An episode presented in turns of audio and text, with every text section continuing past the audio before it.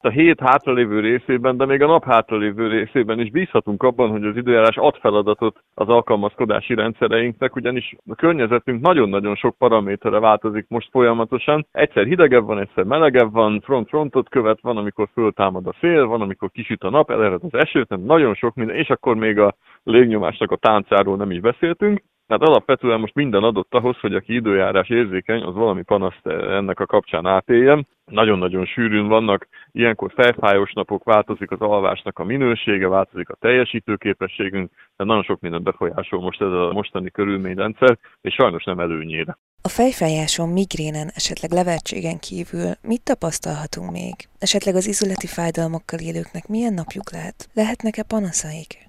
Az izületi fájdalommal élőknek alapvetően a hűvös a szél, és hogyha nekiered az eső, akkor a nyírkosság az, ami majd veszélyes lehet. Hogyha ezek a tényezők együtt állnak, akkor több mint valószínű, hogy az izületi panaszok is fognak tudni erősödni. És hát tekintve, hogy azért az alvás minősége, mennyisége ilyenkor megváltozik, illetve hát általában nem stresszmentesen éljük a napjainkat, valóban a fejfájás az az, ami rendkívül sűrűn elő tud ilyenkor fordulni. Ezeknek a fejfájásoknak a hátterében azért nagyon-nagyon sűrűn a stressz, a kialvatlanság és az elhanyagolt folyadék fogyasztás áll. Tehát, hogyha valaki ezeket mondjuk rendbe tudja rakni, akkor ha csak nem valami nagyobb fejfájás szindrómája van, vagy esetleg valami szervi áttere van az ő fejfájásának, akkor jó esélye azért a fejfájásait is tudja mondjuk, hogy így nem gyógyszeresen is enyhíteni.